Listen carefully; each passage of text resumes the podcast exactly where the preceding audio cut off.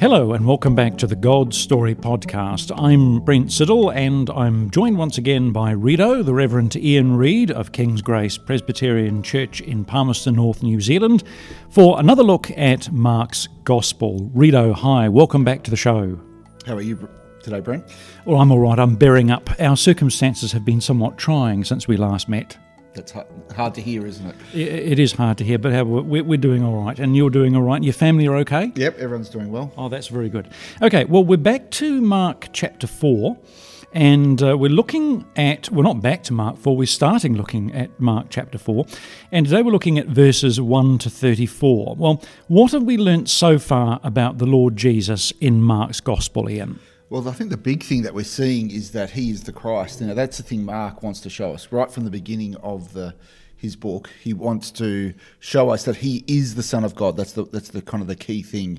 And we've slowly been seeing that. We we see it with Mark's told us. We we have God the Father kind of breaking in at Jesus' baptism and saying, "This is my Son whom I love." You've got the the demons saying, "We know who you are. You're the Holy One of God." And so there's this building kind of uh, thing going on of who is this guy? He, we've been told by Mark and others outside of the story who he is, and we're kind of discovering it for ourselves. Yeah, how, how have we seen opposition, though, growing to the Lord Jesus in the gospel so far? Well, there seems to be this kind of demonic opposition kind of sitting around there. You have Jesus going off into the wilderness and being tempted by Satan. And then Mark is very has a lot of uh, kind of demon possession, stuff like that, where uh, particularly Luke, I don't think Luke has any of that, but Mark is, is really steeped in it. And there seems to be this kind of growing tension Uh, with uh, kind of Jesus and uh, the kind of the, the spiritual realm, at least the, the demonic realm. But then also you have, you know, just a couple of chapters ago when Jesus goes into a synagogue and heals a man. And what happens there? You see the Herodians and the Pharisees gathering together to plot to kill Jesus. So right from the beginning of, of the gospel, we're seeing people wanting to come and kill Jesus for for kind of who he is or what he stands for. Yes, and the, the main opposition seems to come from the religious leaders. Which is interesting, isn't it? it? And that's kind of a big theme that runs right through Mark, right to the end, is that it's the religious elite that Jesus kind of comes and speaks against, and it's kind of the, the people who are just kind of the, the normal average people aren't really opposed to Jesus. They're kind of, I guess, wondering who he is, but it's the religious elite that, that have a big problem with him. Mm, and the opposition continues to grow in the gospel as the drama builds and the tension builds. Well, today, um, Ian, we find three parables about the kingdom of God. Now, I suppose we were to ask the question, first off, what is a parable? When I was young, I was always told a parable was a Is it an earthly story with a heaven, heavenly meaning? Oh, okay. Did you, did you ever hear that one? Yeah, yeah, yeah, yeah, yeah. I don't know if that's true or not, but but it's kind of a, you know, it's it's it's kind of a, like a metaphor, isn't it? That we're given a, a picture of something usually around what the kingdom of God is like, uh, and it's interesting though that Jesus says that he tells parables so that people will not understand what the kingdom of God is like. It's weird, isn't it? Yes, that's t- totally ironic, isn't it? People say Jesus was a great communicator, and indeed the Lord Jesus was a great communicator, but he communicated, it would seem, in this instance, so that some people at least wouldn't understand what he was saying. So people say, you know, oh, it's a, it's a, it's a dumbed-down version of a story to help us, you know, kind of of the kingdom of God to help us understand. But Jesus is saying, no, it's not. It's actually a way of excluding people who aren't inside the kingdom at all. Uh, and and but really, what it is at, at the heart of it is a metaphor. It's a picture of something about God's kingdom. Mm, that's right. And they are brilliant parables. These are these are brilliant illustrations that Jesus uses. Yeah. And so Mark chapter four, verses one to twenty, I shall read. Again he began to teach beside the sea, and a very large crowd gathered about him, so that he got into a boat and sat in it on the sea, and the whole crowd was beside the sea on the land. That's that's an interesting detail. Why are we told that, I wonder? Yeah. And he was teaching them many things in parables, and in his teaching he said to them, "Listen, a sower went out to sow, and as he sowed, some seed fell along the path, and the birds came and devoured it. Other seed fell on rocky ground, where it did not have much soil, and immediately it sprang up, since it had no depth of soil. And when the sun rose, it was scorched, and since it had no root, it withered away. Other seed fell among thorns, and the thorns grew up and choked it, and it yielded no grain. And other seeds fell into good soil and produced grain, growing up and increasing and yielding thirty-fold and sixty-fold and a hundredfold. And he said, He who has ears to hear, let him hear. And when he was alone, those around him with the twelve asked him about the parables. And he said to them, "To you has been given the secret of the kingdom of God, but for those outside everything is in parables." Here's the quote. "So that they may indeed see but not perceive, and may indeed hear but not understand, lest they should turn and be forgiven." And he said to them, "Do you not understand this parable? How then will you understand all the parables? The sower sows the word, and these are the ones along the path where the word is sown. When they hear, Satan immediately comes and takes away the word that is sown in them. And these are the ones sown on rocky ground, the ones who, when they hear the word, immediately receive it with joy. And they have no root in themselves, but endure for a while. Then when tribulation or persecution arises on account of the word, immediately they fall away. And others are the ones sown among thorns. They are those who hear the word, but the cares of the world and the deceitfulness of riches and the desires for other things enter in and choke the word, and it proves unfruitful. But those that were sown on the good soil are the ones who hear the word and accept it and bear fruit thirty-fold and sixty-fold and a hundredfold." Okay, now, Ian, who is the farmer and what is the seed in this parable? Well, it's probably up for a little bit of debate, but um, I would say that the farmer probably is the father, uh, and the seed is is God's word. Well, it actually says there in verse fourteen, the farmer sows the word. So whether it's Jesus or the father kind of doing the sowing, it's a little bit unclear, but it's God, you know, kind of there, isn't it? Mm. Well, the nature of the Trinity means that they're both included in it, yeah, definitely. One assumes. What are the four different effects that Jesus' coming has on people? Verse fifteen there. This, I think this is an interesting thing. We talk, we we call this the parable of the sower, but it probably should be called the parable of the soils, because they're the main focus, aren't they? And you have these you have these four different effects. Uh, so, um, so, so some are sown along the, the the path, and what's the effect? Uh, Satan comes and takes away the word that was sown in them when they hear it. sixteen, you've got uh, rocky places. They hear the word and they receive it with joy, but it hasn't doesn't have any root and it's taken away. When when um, trouble and persecution comes, then eighteen, you you've got seed among the thorns, and, and again there's kind of you know growth there, but then you have the deceitfulness of wealth and kind of things choking out that, that word because. becomes unfruitful. Now, it doesn't say, I think it's interesting, that it doesn't say that it gets snatched away or dies, but it just becomes unfruitful. Mm. And then in twenty, the last one is kind of the, the ideal one where it gets sown, kind of where it's meant to be sown in the in the good soil. And there, it, it not only kind of grows up, but it also produces something as well. Mm. Who are the people who are hardened there in verse fifteen, and how do they respond to Jesus? Do you want me to point particular people out that are not particular people, but you know, who's he talking about? No, I think I think particularly in the context of Mark, it is probably those religious leaders, you know, kind of the, the people who think that they don't need God uh, and they don't need Jesus, and it is those people who are hardened by it, by their own self-righteousness. I think in particular, you kind of around that, and that that doesn't only is not only kind of for the religious leaders and, and, and religious people. There's lots of different people who, who find ways to be self-righteous, don't they? Mm. What happens to the rocky place people in verse sixteen there? Well, you know, they hear it, and it says they, they receive it with joy, but there's no root. It kind of doesn't dig down at all, does it? And so they, it only lasts for a short time. It says there, when trouble or persecution comes because of the word, they quickly fall away. So there's this sense of receiving it uh, and, you know, kind of it growing to some extent, but then it just kind of being snatched away. What about the ones sown among thorns in verse eighteen? I think this is the most interesting thing, that Jesus actually points out what the thing that chokes them out is, that the deceitfulness of wealth and the desires for other things come in and choke the word. It's very interesting, isn't it? And we see that in all our own lives, that those types of things, deceitfulness of wealth and other things that kind of get in the way of serving Jesus, become kind of things that just distract us and pull us away and choke us from from the gospel kind of bearing fruit in us. Mm. What about the ones sown on good soil there in verse twenty? What does Jesus say about them? Well, they're fruitful, and people often look at this and say uh, that they're, they're fruitful in that they're, they're making lots of converts or things like that. I don't necessarily think it's that. I think the fruitfulness is also internal as well, that it, there's kind of fruit grown within you as the word kind of does its thing in you, that the gospel kind of works its way out through your life, that there is fruit there. We've talked in previous uh, podcasts on uh, the letter to the Hebrews about uh, salvation and the fact that we both believe the Bible teaches that we can't lose our salvation. But is Jesus suggesting in this parable that we can lose our salvation? Thanks for that question again. Brent, it's never an easy question to answer. It's, is it? It's not an easy question, no, no. No, I don't think it's saying that. And, you know, people have looked at this kind of parable and said, hey, look, this is... But that's not Jesus' point at all. The point is not to say, which soil are you? And, and you know, kind of the...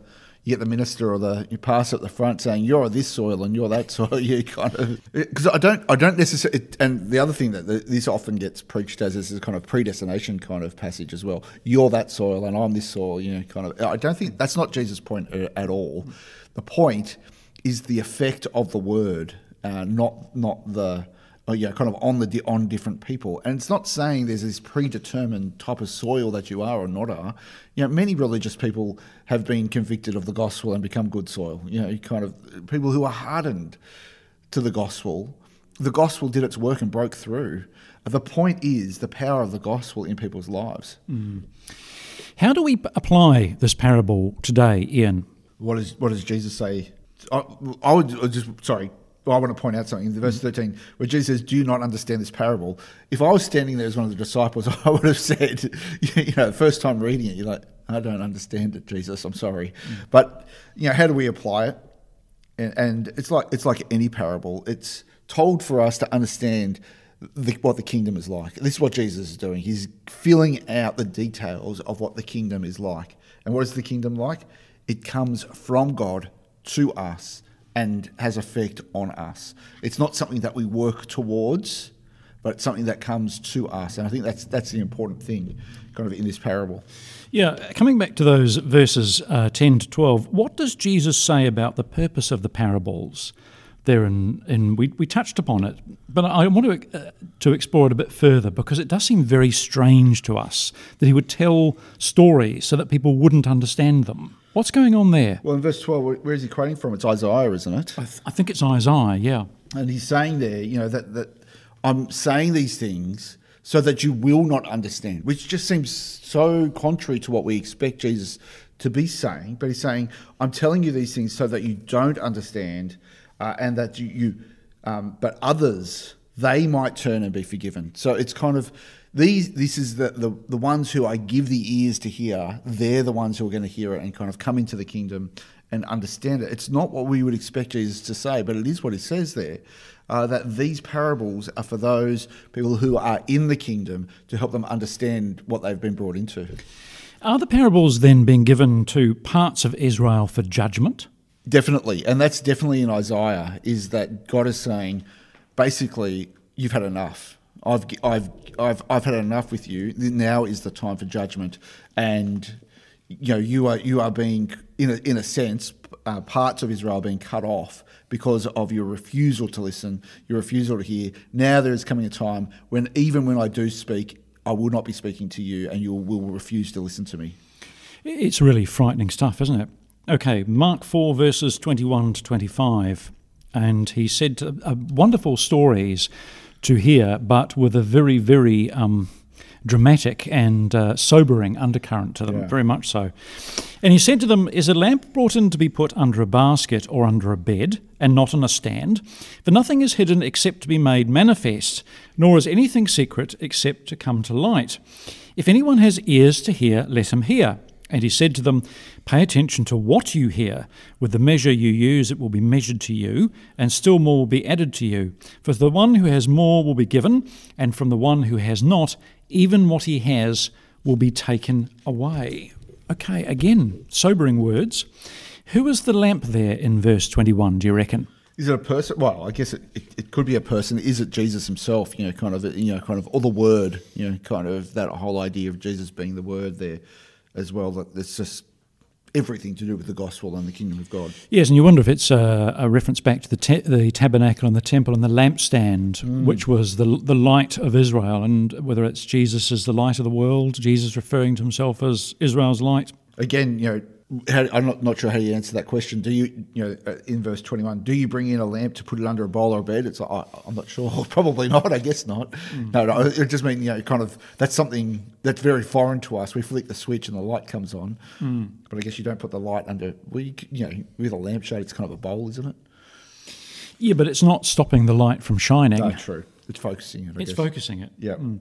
So, what is the Lord Jesus saying about himself and the kingdom here? well, you know, this is what God is doing, isn't it? In, instead of, don't you put it on its stand, this is what God is doing. Uh, and this, there will be a time when uh, you as God's people in the kingdom will do this too, that you will let that light shine out of you, because what is God, what is God going to do? He's going to give each of us his spirit, and we are the little lamps kind of running around, and that, that's what we're going to be. We're going to be these lamps shining forth the gospel, shining forth the kingdom of God around us. Yeah, and Israel is going to be a light to the nations and all that sort of thing. Well, they were meant to be, but well, you, know, kind of, you have points of, yeah, in, yeah, in the yeah, Old Testament where yeah, you do yeah. have that, don't you? Yep, that's right. How is the measure in verse twenty-four connected with wisdom and hearing Jesus then? With the measure you use, it will be measured to you, and even more. It's about judgment, isn't it? You kind of how you judge, that's how it's going to be judged upon you. And then even more, consider carefully what you hear. You know, whoever has will be given more. Whoever does not have, even what he has will be taken from him. You know, kind of this idea that in judgment, how I judge others and kind of in my, particularly my self-righteousness, that measure is going to be used against me. Mm. Okay, now to the second parable in verses twenty-six to twenty-nine of Matthew chapter four. And he said, "The kingdom of God is as if a man should scatter seed on the ground. He sleeps and rises night and day, and the seed sprouts and grows, he knows not how.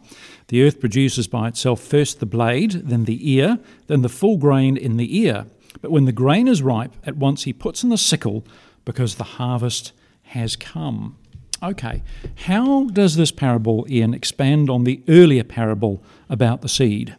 Well, obviously, you've got seeds again, and you've got, you know, it going in the ground, and which would be very, you know, for the people that are that are sitting sitting there hearing this, you know, it would it would kind of be something that they understand. You know, it's an agricultural kind of theme, and um, you know, to them, it's it's something that they that they get.